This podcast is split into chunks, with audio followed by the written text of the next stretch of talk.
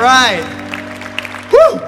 Oh, you may have a seat. I'm so glad we went through March Wellness a couple of months ago because these worship sessions are getting more and more of a workout. Oh, I'm exhausted when I get up here. Uh, my name's Mike. I'm one of the pastors on the team. Just so glad to be with you. Overlake, I love you. You are such a beautiful church. I love being on this journey with you.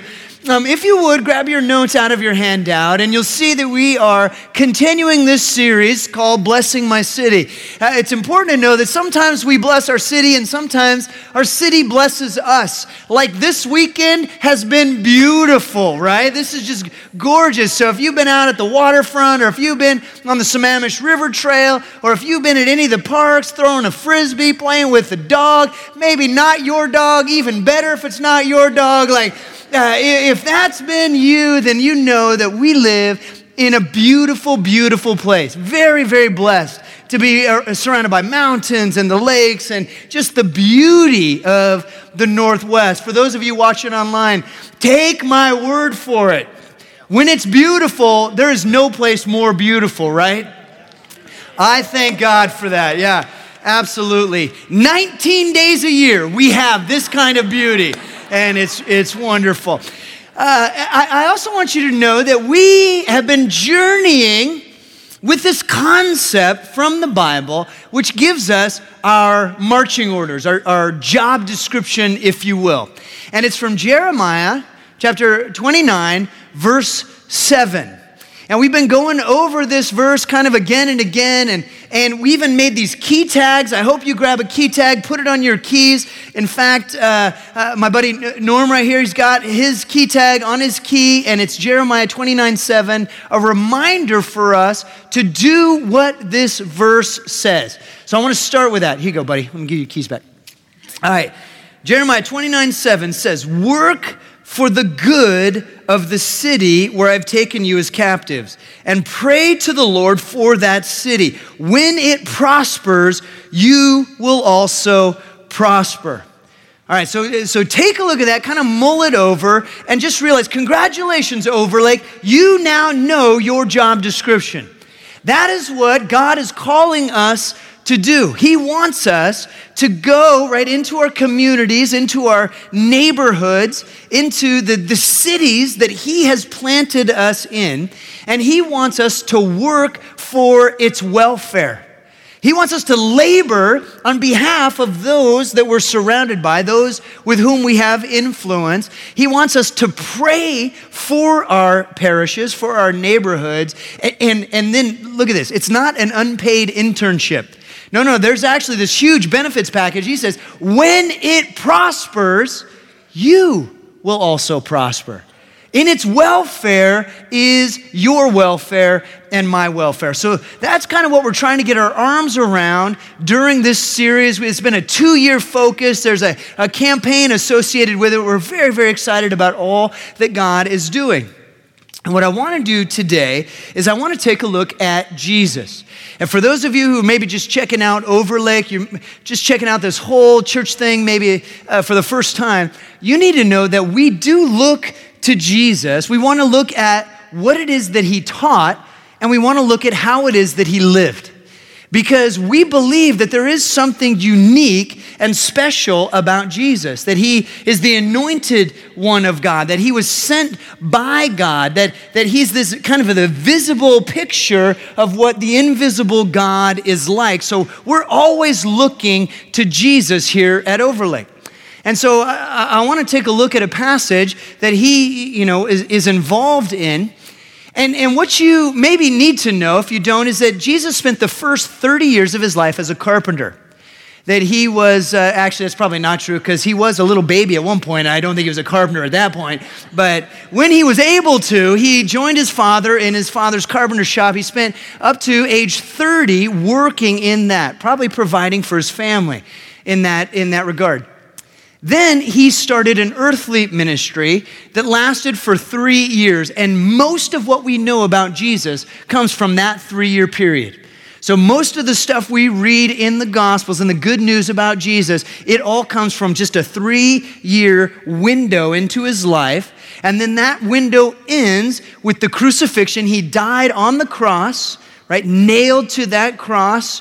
Uh, it, was an, it was an absolute farce of a trial. He was a completely innocent man, uh, trumped up charges. It was a religious execution. He was a religious martyr. And then three days later, he rose again from the, the grave, and that's what we celebrate at Easter. So that's the story of Jesus. What we want to do is we want to look at the very beginning of his earthly ministry. We want to look at the, the moment, if you will, the instant that his earthly ministry was inaugurated, because it's really quite special. He goes into a synagogue, into a, a Jewish place of worship, is filled with people, and he opens up the Jewish scriptures, what we have as the Old Testament. And he goes to one of the prophets of God named Isaiah, and he begins to read a passage of scripture. And this passage of scripture talks about the Messiah. The, the chosen one of God, the anointed one. And, and the Jewish people, they all knew that Messiah was going to come, that God was going to send his chosen one. And, and so they were all on the lookout for this. And there was actually kind of a job description for Messiah. That's what Jesus goes to. And so this is what we read in Luke 4, chapter, or chapter 4, verse 18.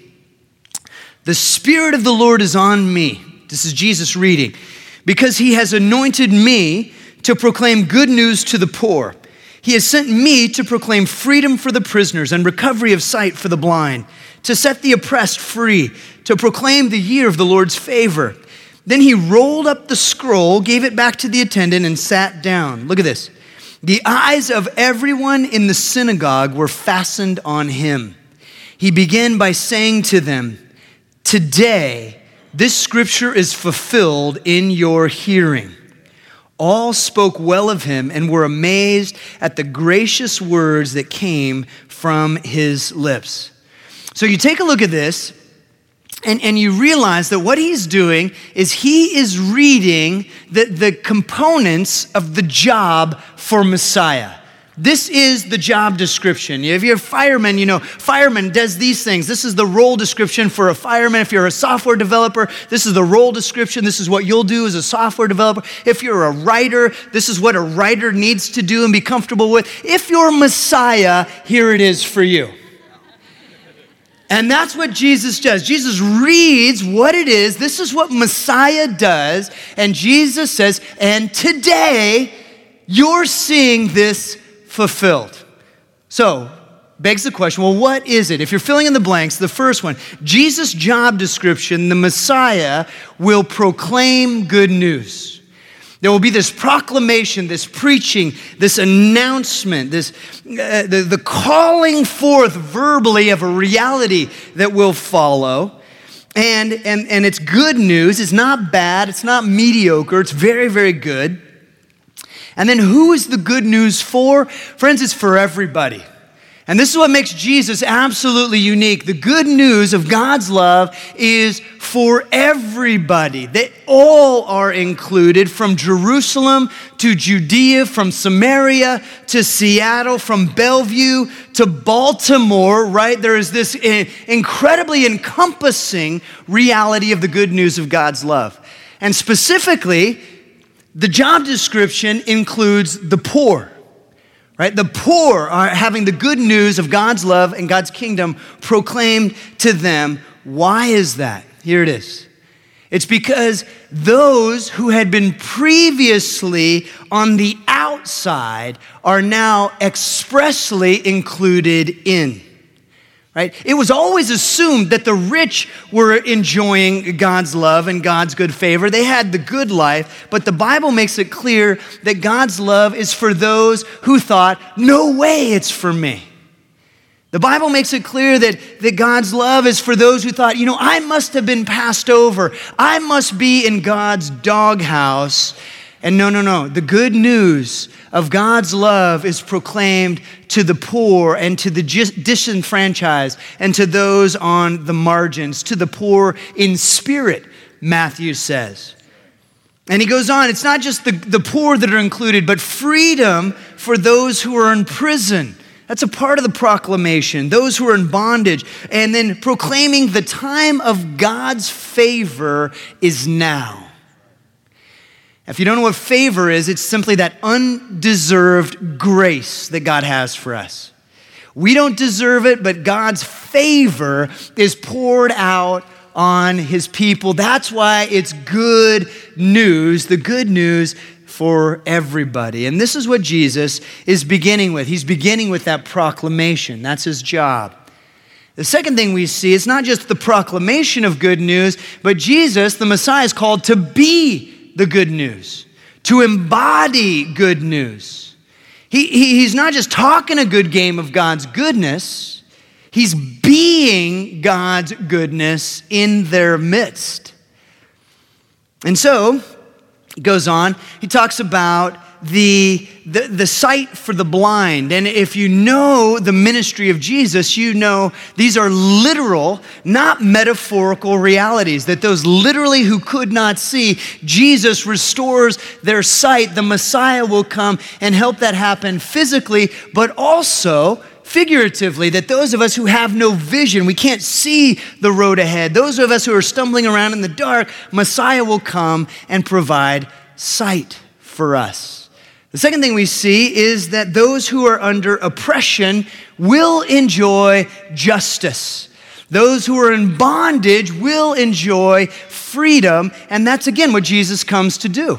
That as Messiah, Jesus comes and he, he sets people free. Those who are harassed or demonized, they are free. Those who are oppressed by, by maybe somebody, injustice, the system that's holding them down, Jesus brings liberty. That those who are even lame, whose, whose very limbs are dysfunctional, non functional, suddenly have new strength and ability to move. This is what Jesus comes to do, right? It's one thing to talk a good game. And Jesus certainly could talk a good game. He was the best proclaimer of good news the world has ever seen. I mean, you have to think about this is in the days before recording, you know, video. Nobody's, nobody's got a tape recorder next to Jesus, and yet the things that he said would go deep in their hearts and they would remember it for the rest of their lives. No teacher was like that. So he was the best teacher and the best proclaimer, and that was absolutely a part of his job description. But it would have been empty and impotent if he wasn't also the embodiment of good news. There was this power that associated with Messiah, and he was able to bring into reality what he was proclaiming. And this is just a beautiful picture of the good news of God's love, the year of God's favor, the time is now. And Jesus reads that passage and then he sits down. And all of the eyes in the room are fastened on him. Isn't that an awesome word? They're buttoned to him. They're looking right at, and they are amazed. Everyone's amazed at him and they can't believe the gracious words that are flowing from him. By the way, they know Jesus. They've known him since he was a boy. This is his hometown he grew up in. They knew his dad, they knew his family, they knew his trade. So they are seeing this guy. They're amazed. They're so proud of him. And they realize this is amazing. I can't believe. If they had text, they'd be like, Jesus is the bomb. And by the bomb, I mean Messiah, you know? If they had emojis, they would be like starry eyed emojis, you know, happy, bing, bing, bing, bing, bing, send, send, send, all over the room, you know. Like they, they, they, it just was such a big deal what was happening as Jesus said, This job description, it's mine. This idea of Messiah, I'm just going to own this because this is who I am. I do want you to know that this is not where the passage ends, and it's not where the earthly ministry of Jesus ends. We'll talk about that in a moment. But it is absolutely where it begins. So you need, we need to get our minds around that. This is where the whole thing starts. And, and as I was processing that truth, a question came to my mind this week in my quiet time. And the question is why does the enemy of God want to take Jesus out? And some of you are here, and maybe even the idea of the enemy of God, personified evil, you have a really difficult time with. You're not even sure what you believe about Bible, about God, and so th- I'm talking about now the devil, and you're thinking of a, a dude with horns and a pitchfork, and he's in charge of the torture chambers in hell, and you can't go there, and that's okay. I don't believe in that person either. But I do want you to imagine with me for a moment, just for the sake of just this mental exercise assuming, right? Because obviously the Bible does talk about Satan, does talk about the enemy of God. kind of, it's, it's a part of the whole deal. It's not an obscure line. It's from, you know, first book to last book kind of a deal. I'm not trying to convince anyone. I'm just telling you, I'm not like going nutty on this one. This is sort of, you got to get your mind there some point, but that's not the point. The point is, for the sake of this mental exercise, assuming if there was an enemy of God, why would he want to take Jesus out? Because he so clearly does want to take Jesus out. As you kind of wrestle with motive for a moment, understand that the picture we have in the scripture is that the enemy of God hates God. The enemy of God hates anything God has made that is good. The enemy wants to destroy it.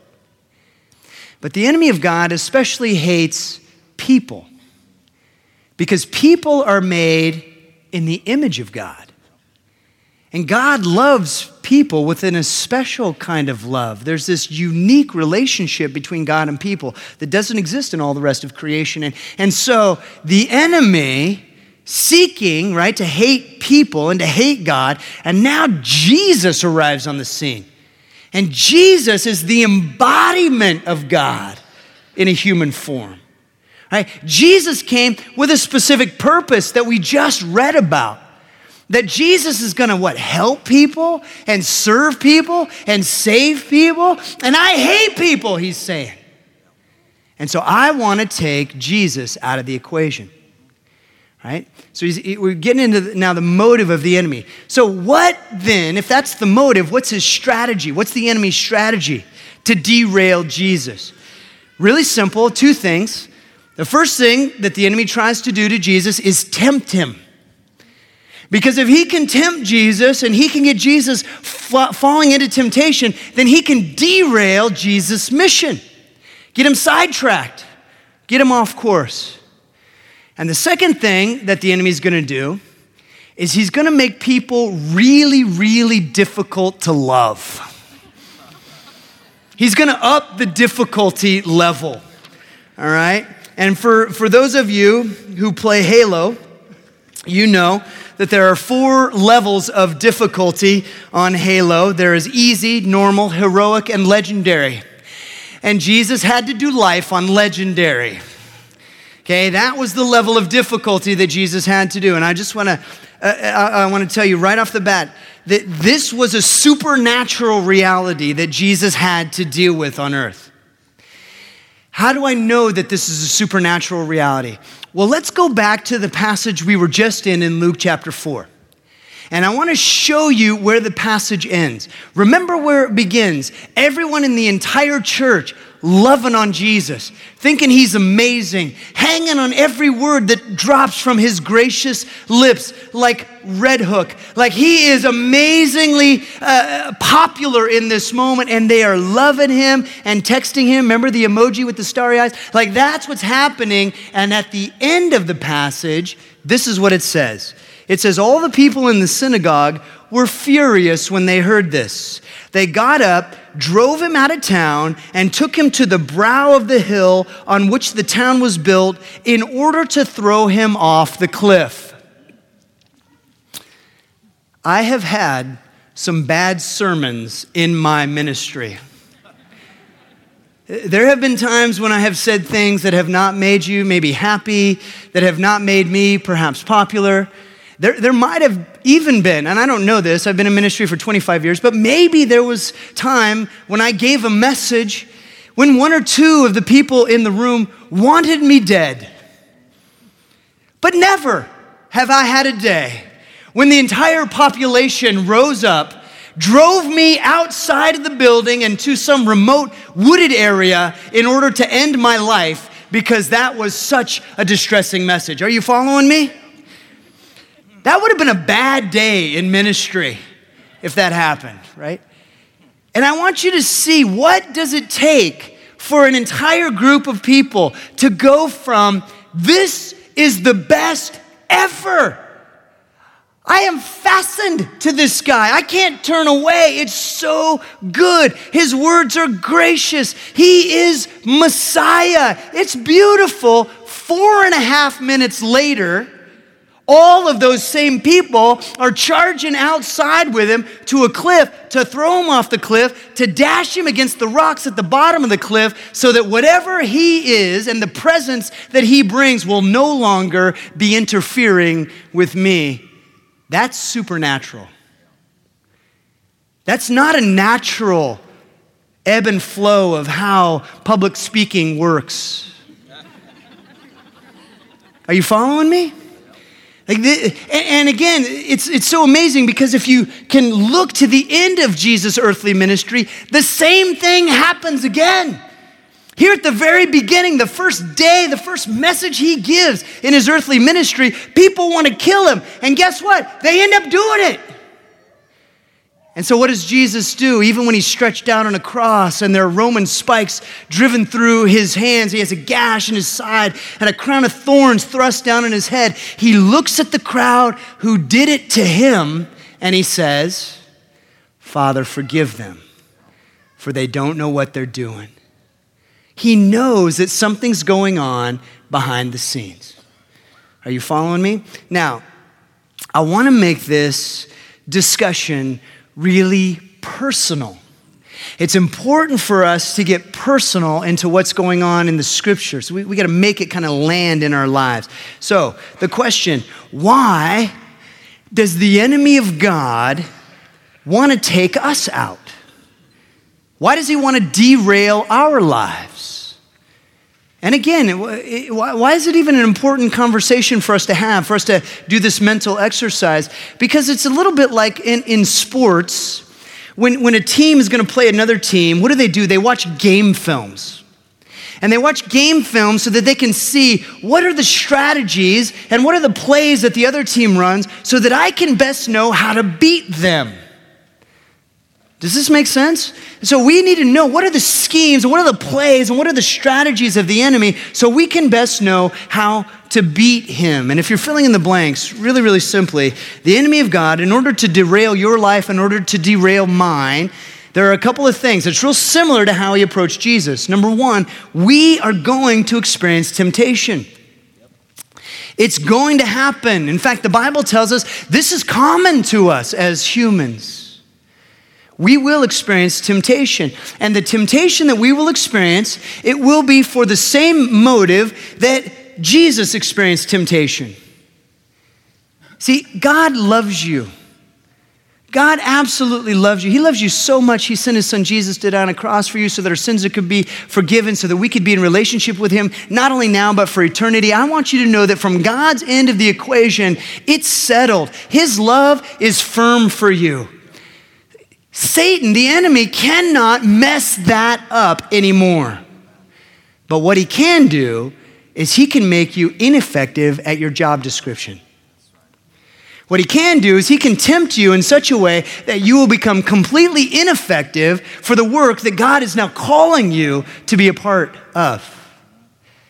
And again, what's that? Jeremiah 29 7, right? That, that wherever we are, we're, we're to view our role as ambassadors, missionaries there, that we are the pastors of the neighborhood and the parish that we're in, so that we can care for them and pray for them and serve them, so that they might see these good deeds and, and give glory to God in heaven. That's the, the, the, the job description that we have. But the temptations are going to come. So let me just talk about a few the temptation to gossip and to put others down. Why would he do that?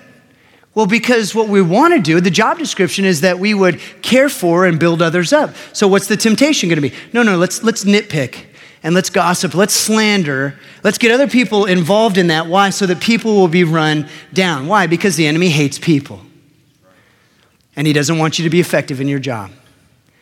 So he's going to try to derail you. Another temptation minimize our sins and amplify other people's sins. So we give ourselves a whole wide berth of grace, but you know what? Somebody else crosses the line just a little bit, and we are quick to condemn and quick to judge. Why would Satan do this? So that we're not caring for them, our heart's not breaking for them. We want to stand in, in the job of judge and condemner, right? Because he hates people and he doesn't want us to be effective in our job. Another temptation to stay shallow and to be committed to binge watching Netflix. And again, nothing wrong with a, a, good television show that you and your spouse might enjoy together, but the, but the priority, right? If we are, if we fill our lives with things that are rather empty and rather fruitless, then we don't have time in our lives to care for and to serve and to know, invest in relationship, which really that, that's what takes time. So that's why, the, and, and there are many more. We could go through a long list of temptations, but I want you to see what it is that the enemy's trying to do. He knows he has lost you to heaven. But what he wants to do is make you ineffective at your job, found in Jeremiah 29 7.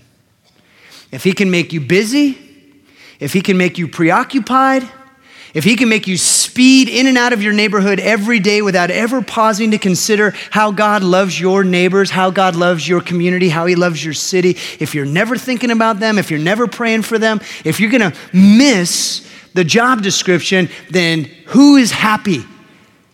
It's the enemy.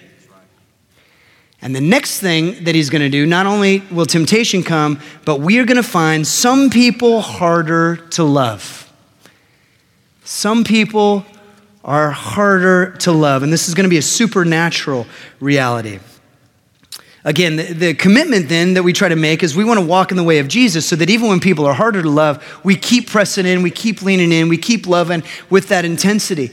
You know, and Jesus talks about this. He gives us a heads up that some people will be harder to love than others. In fact, he kind of even says it in a few ways. He said, Look, you love your friends and you love your family members, you love those who are kind of easy for you to love. He says, What reward are you going to get for that? Probably not much because you're already experiencing reward in that it's easy to love. They love you, you love them. It's all wonderful. He says, But sometimes it gets hard, and I'm calling you to love your enemy. I'm calling you to love the, the Roman guard who is in charge. They're the oppressors in this, uh, you know, the first century there in, in Jerusalem. He's saying, I, I want you to love the, I want you to love the people that are most difficult for you to love. And he set us a model for that too. And so, what might that look like in our lives? You know, the, the, idea of talking about serving our neighbors, it's all maybe nice and fun, it's rosy, it's a little hippie-ish, you know, ooh, flowers, peace, love, you know. But then if you start engaging your neighbor and you realize your neighbor actually has tangible needs, and you start wading in, and, and then you realize that they, they kind of want you to help meet some of those tangible needs. And that's a little bit of a hassle, and you're like, ooh, ah, this is kind of messy. I, I want to withdraw. I want to isolate from that. We know that in all of our communities that, that substance abuse, alcohol abuse, it's a reality. And it's difficult to know how do we engage if, if we sense somebody struggling or if we, like we, we don't know exactly how we can engage. And, and part of the problem is because so many folks who do struggle with substance abuse, they, they might not see the problem or they might see it really clearly but have a lot of shame about it. And either way, they're not going to want to receive help from you. Are you tracking with me? So trying to have that conversation will be prickly 10 ways and we don't want to have it. So we just, we withdraw, we isolate. Or I'll, share a true story from my own life. There's a man, and I won't tell you what community he's in, but I do know that some of you know this man, homeless gentleman. And he, he's often visible. And on several occasions, I've tried to serve him. And so a few times I've, I've purchased meals for him. I've, I've kind of gone out of my way to provide uh, some finance for him and, and just care for him. And each time I try to engage with him, I really try to care for his heart, not just the physical need, but I just try to engage his heart a little bit. So I'm always asking his name, asking about his family, asking about maybe some needs that I can pray for, and if he'd be interested in some of the resources at Overlake Christian Church. I try, you know, sensitively, but I try to get more of the story out from him as I'm trying to, to do something kind for him and trying to meet a need that he seems to have. And And each time I've engaged with him, he launches into some, it's the best described as a complaint rant about how everything's wrong in his life and how this thing that I've just done for him is nowhere near enough for what he needs. And, and it, it just, it's a diatribe that just builds and builds and builds. And, and it kind of boxes out any, di- it's not a dialogue, it's just a monologue I receive from him. And I just want you to know, I kind of think that there's some mental issue there, and I think that there's challenges that he faces. So I'm actually not trying to run him down at all in this moment. I'm simply letting you know that I walk away from those experiences not thinking to myself, that was an awesome time. I'm so glad I did that. Pastor feels so great today, you know? That's not what happens. Instead, I just kind of walk, I, I, walk out feeling depressed and, and discouraged and, oh, buddy, you got so many needs and I, you don't even, it doesn't even seem like there's willingness to engage. And gosh, I wouldn't even know how to help you in your context. And, and, and I'm not blaming him. I'm just saying that it, it becomes messy in that moment. And what's my temptation? To step away. My temptation is to isolate and just kind of remove myself a little bit because that was hard and it didn't feel great. It was uncomfortable. It was difficult for me to love him in that moment. And so I want to not experience that again. And whose will would I do if I isolate? See, it's not God's will for me to not love my neighbor. It's, it's not God's will for me not to love a difficult person to love, but it is the enemy of God's. And so I, I've got to think who, who, am I, who am I identifying with in this moment? If I, if I just do what's easy, if I just withdraw, if I just love the people that are easy to love, then I'm missing what God is calling me to do. I'm, I'm failing my job description. And that's exactly what the enemy wants. So we know that God desires for us to love, to love our neighbor, to love the stranger, to love our family and friends, obviously, but also to love our enemy, to love the difficult person to love. And that's the model that Jesus set. And so that's a challenge. And what I'm talking about to you today, it really is a challenge. You know what Jesus did?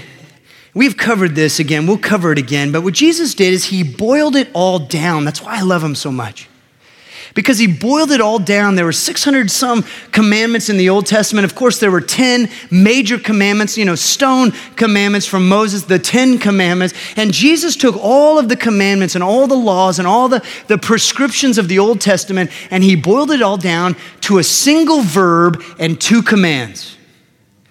And the single verb is love. And the two commands are love God and love people. And I just want to confess to you, friends, it is so simple for us to get here. And it is so difficult for us to live out here. But that's the call. And that's the challenge. And I know so many of us are picking up that challenge. So many of us are, are really encouraging one another. Life groups are doing this. That so many of our ministries are really taking this up as a mantle and running with it. And Overlake, you can be proud because so much of what we're already accomplishing in Blessing My City is doing exactly that. So I want to transition our conversation for just a few moments to one of the ways that this is happening at Overlake right now a way that we're blessing our city through caring for students. And that is a high school called Eastside Academy. And some of you, you didn't even know that Overlake, we house a high school called Eastside Academy. Eastside Academy is this amazing high school. It has two campuses, and one of those campuses are, is immediately behind this wall. And this is a high school where uh, students, for whatever reason, might be getting lost in the conventional forms of education. Maybe that's because they're coming out of homeless situations. Maybe it's because their parents were wrestling with substance uh, or other abuse issues. Maybe it's because students are dealing with addiction or depression in their own right. But it's also for students who need just a bit more assistance in finding their way through these high school years and finding their own unique voice. And so, what I'd like to do this morning is I'd like to introduce the director of uh, the Overlake campus of Eastside Academy to you. This is Michael Yu, and he's going to introduce you to one of his friends. Would you welcome him this morning? Come on up, you guys. Very glad to have you here.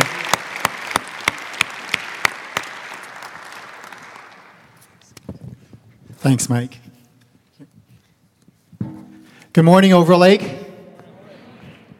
Thank you for having us here today.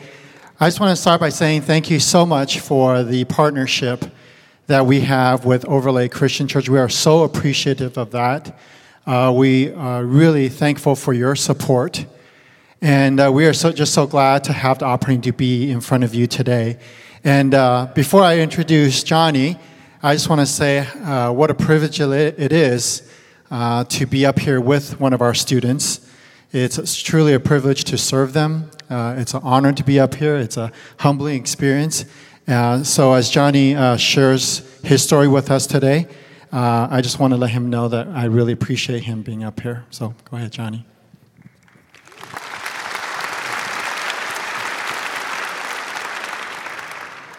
Well, uh, good morning, everyone. uh, my name is Johnny. I'm a sophomore at Eastside Academy, and I'm excited to share my story so that other kids can hear about what the school is like and how it's helped me. I was born in Mexico, and I lived there for two years, and then I moved up to California. I lived in California until I was five, and then my family and I moved up here because my dad saw more opportunities for us. Uh, when I think of elementary school, I don't remember having many friends. I don't really remember much else about it. It was just something I did for six hours a day. I lost a lot of social skills and got, got cut off from people during that time. Um, in middle school, I didn't have the support I needed from my teachers. I wasn't motivated to, to do anything. Academically, I was doing really bad. I didn't have motivation to do anything. But whenever I moved up a grade, I always thought it was a new opportunity, a chance to meet new people, to make new friends. So I looked forward to ninth grade. Uh, but my grades were even worse than in middle school. I was skipping classes and completely blowing everything off. I became a lot less caring about my grades than the year before and had even less motivation. I had all D's and F's. The school was pretty bad, the influences, the people. I couldn't really stand some of the things that I heard in the halls. It made things really depressing. We're so young and we're thinking about these things. Sometimes I just didn't want to see some of the people's, people in my classes, so I would skip. Uh, my parents definitely didn't like what was happening. They just put the role on me as the son with bad grades who skips classes and got suspended. My ninth grade year was also the first year I came out as gay. Uh, things got even more difficult, but I still had support from close friends who understood what I was going through. My older sister started attending Eastside Academy that year. Before, she was doing stuff like me, but as at Eastside Academy, she just loved the people. Everyone was so caring and everything was so laid back. Her grades skyrocketed. I wanted a second chance like her. My GPA was so low my ninth grade year that I, if I didn't do something drastic, I knew it wouldn't change. At the end of my ninth grade year, I looked into Eastside Academy and set up my first meeting. At my admissions interview, I was really nervous, but Josh and Michael were so nice. Uh, I only saw my sister in the halls for two seconds, and she was laughing and smiling. The environment was really happy. I chose to come to Eastside Academy because I wanted self improvement, because of the people at my school, and because I wanted a second chance on my grades. Thankfully, it was my choice. I have now been on the honor roll for the first three quarters of the year. Um, all of the students and staff are so supportive, and I have two mentors that are really good at giving me advice when I need it. Um, I used to think there was no way that I could get through some of the things that I was going through. But now I have the support of so many people here. The counselors and recovery program are a huge part of the school. You get closer to everyone on a more personal level, and getting to talk to someone one on one opens up different places in your mind. And it's helped me focus a thousand times better. And because of Michael and my counselor, Wayne, and our, my recovery teacher, Josh, I've had help on my path to getting to know God better and exploring my faith. One year ago, I was just dragging my body around to my classes. I always knew that if I stayed there, I would not have been able to do better. Now I'm looking forward to a lot more self improvement, keeping my grades how they are or better, and then go off to college and hopefully become a counselor. If there's things you're struggling with, or just really need help academic wise, or you just need more support, definitely go to Eastside Academy. A student would never find a school more supportive than Eastside Academy. I would, ne- I would want every teenager to know, even when things are looking really glum, there's still hope for a better life. There's still people out there who can help, and thankfully, I found some really amazing ones.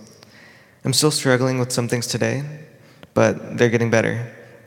Yeah, thank you for letting me share my story today.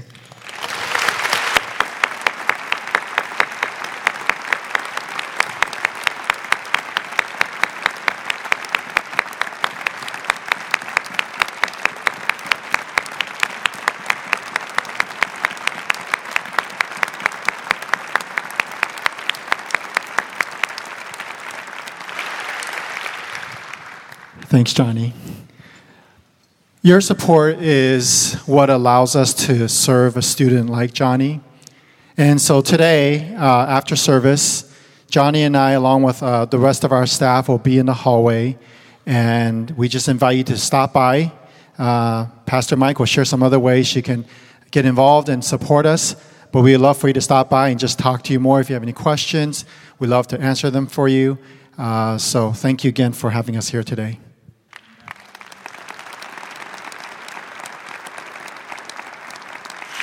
All right, let's show some school spirit, everybody. Come on. Eastside Academy. Well done, you guys. That was great.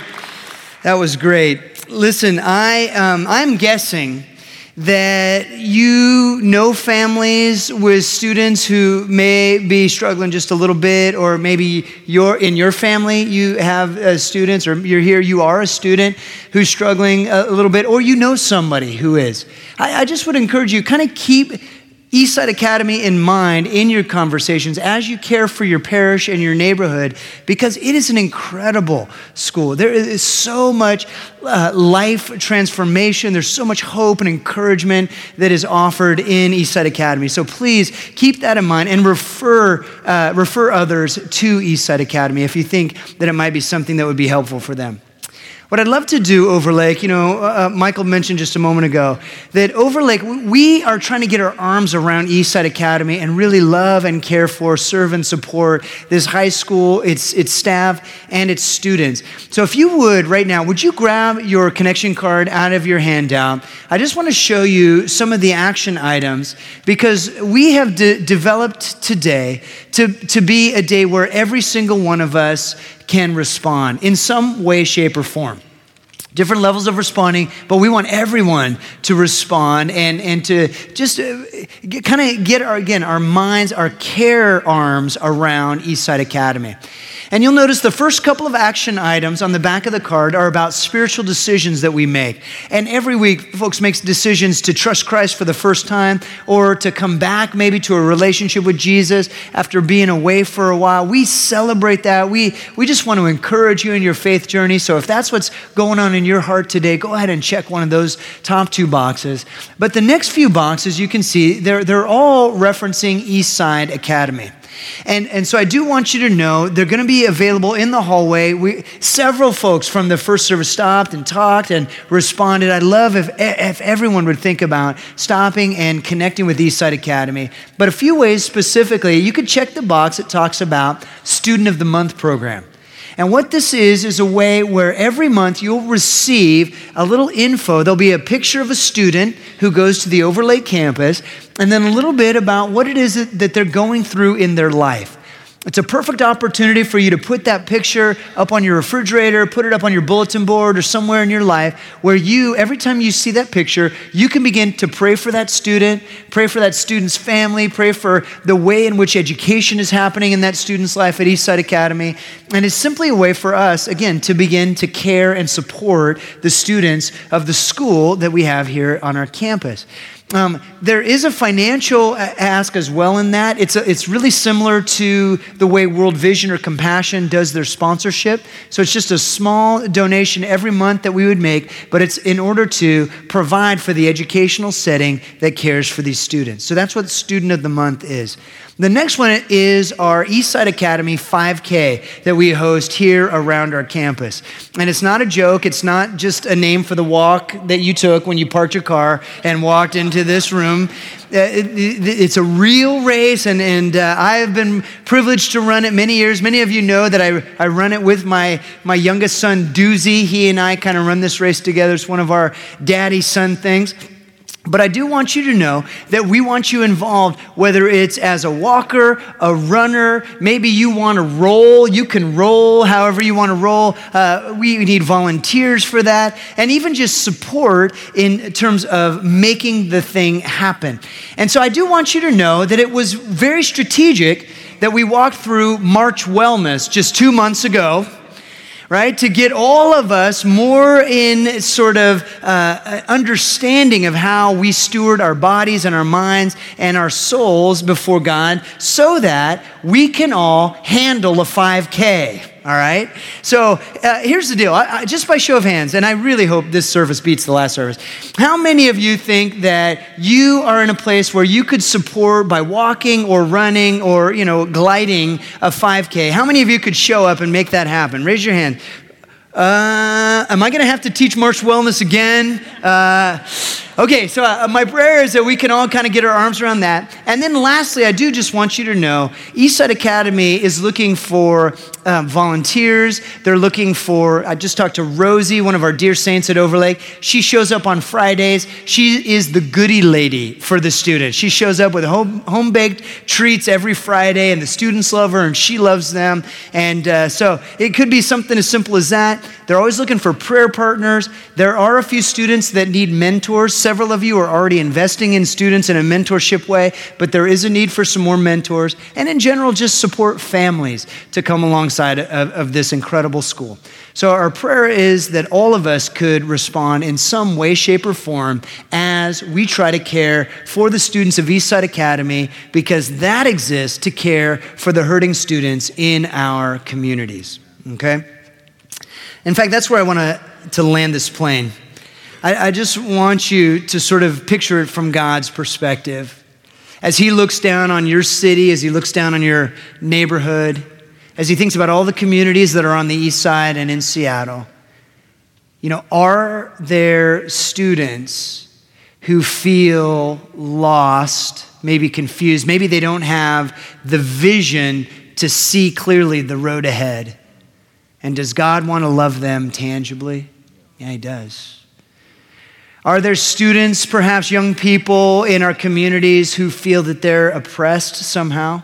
That they're in, in a form of bondage, that, that they don't have the liberty that Jesus desires for them? Yeah, there are. And, and they need a tangible way to receive that care. You know, are, are there those in our community, young, actually, and not so young, who they still are a little bit confused about the unique place that God has them in and the unique voice that God has given them? And they really struggle with feelings of non value and, and maybe even depression. Are there those in our communities? Absolutely, there are. And God desires for you and I to care for our parish the job description that we would have is that we would labor on behalf of those in our communities, that we would pray. We would lift up to the Lord. We would pray for our neighborhoods, pray for our communities, pray for our, our cities, and that we would pray that God would bless them. Right? We want the very best for our, our neighborhoods, for our communities, because what does God say? Because God says, as they prosper, you will prosper. In their welfare is your welfare. Friends, God's heart is a good heart. And He loves you, and He loves your neighbors, and He loves your community. So let's not let the enemy derail us and get us sidetracked off our job description. But over, Overlake, let's go after it with all our hearts. Why don't you bow your head and close your eyes? Let's pray together. Lord, we want to thank you for Michael and his work with Eastside Academy. We want to thank you for Johnny and the transformative work that's, that's happening in his heart, even right now, the way that he is encouraging others with his story. We're so thankful for that. And Lord, we ask that you would show us how that we would respond to you. We know you love us. We know you came, and, and so many of us have the story that you, you're the one who proclaimed good news to our hearts. We thought we were disenfranchised and on the outs with God, and you're the one who wrapped your arms around us. So many of us have the story where we were blind at some point in our life, and you gave us the vision to see that we have value in God's eyes, that, that we are loved, that we are cherished, and, and you showed us the path forward. So many of us have the story where we were oppressed or broken, and you brought healing and you brought justice, and, and we're so thankful for that. And Jesus, we don't want to just receive from you. We do want to receive from you, but not just. We want to actually take what we receive from you and then offer it to our neighborhood, to our city, to our parish that you've placed us in. We love you, Lord Jesus. My prayer is that you would show us more and more and more how we might respond and how we might bless the cities that you have planted us in. And we pray this in Jesus' name. Amen.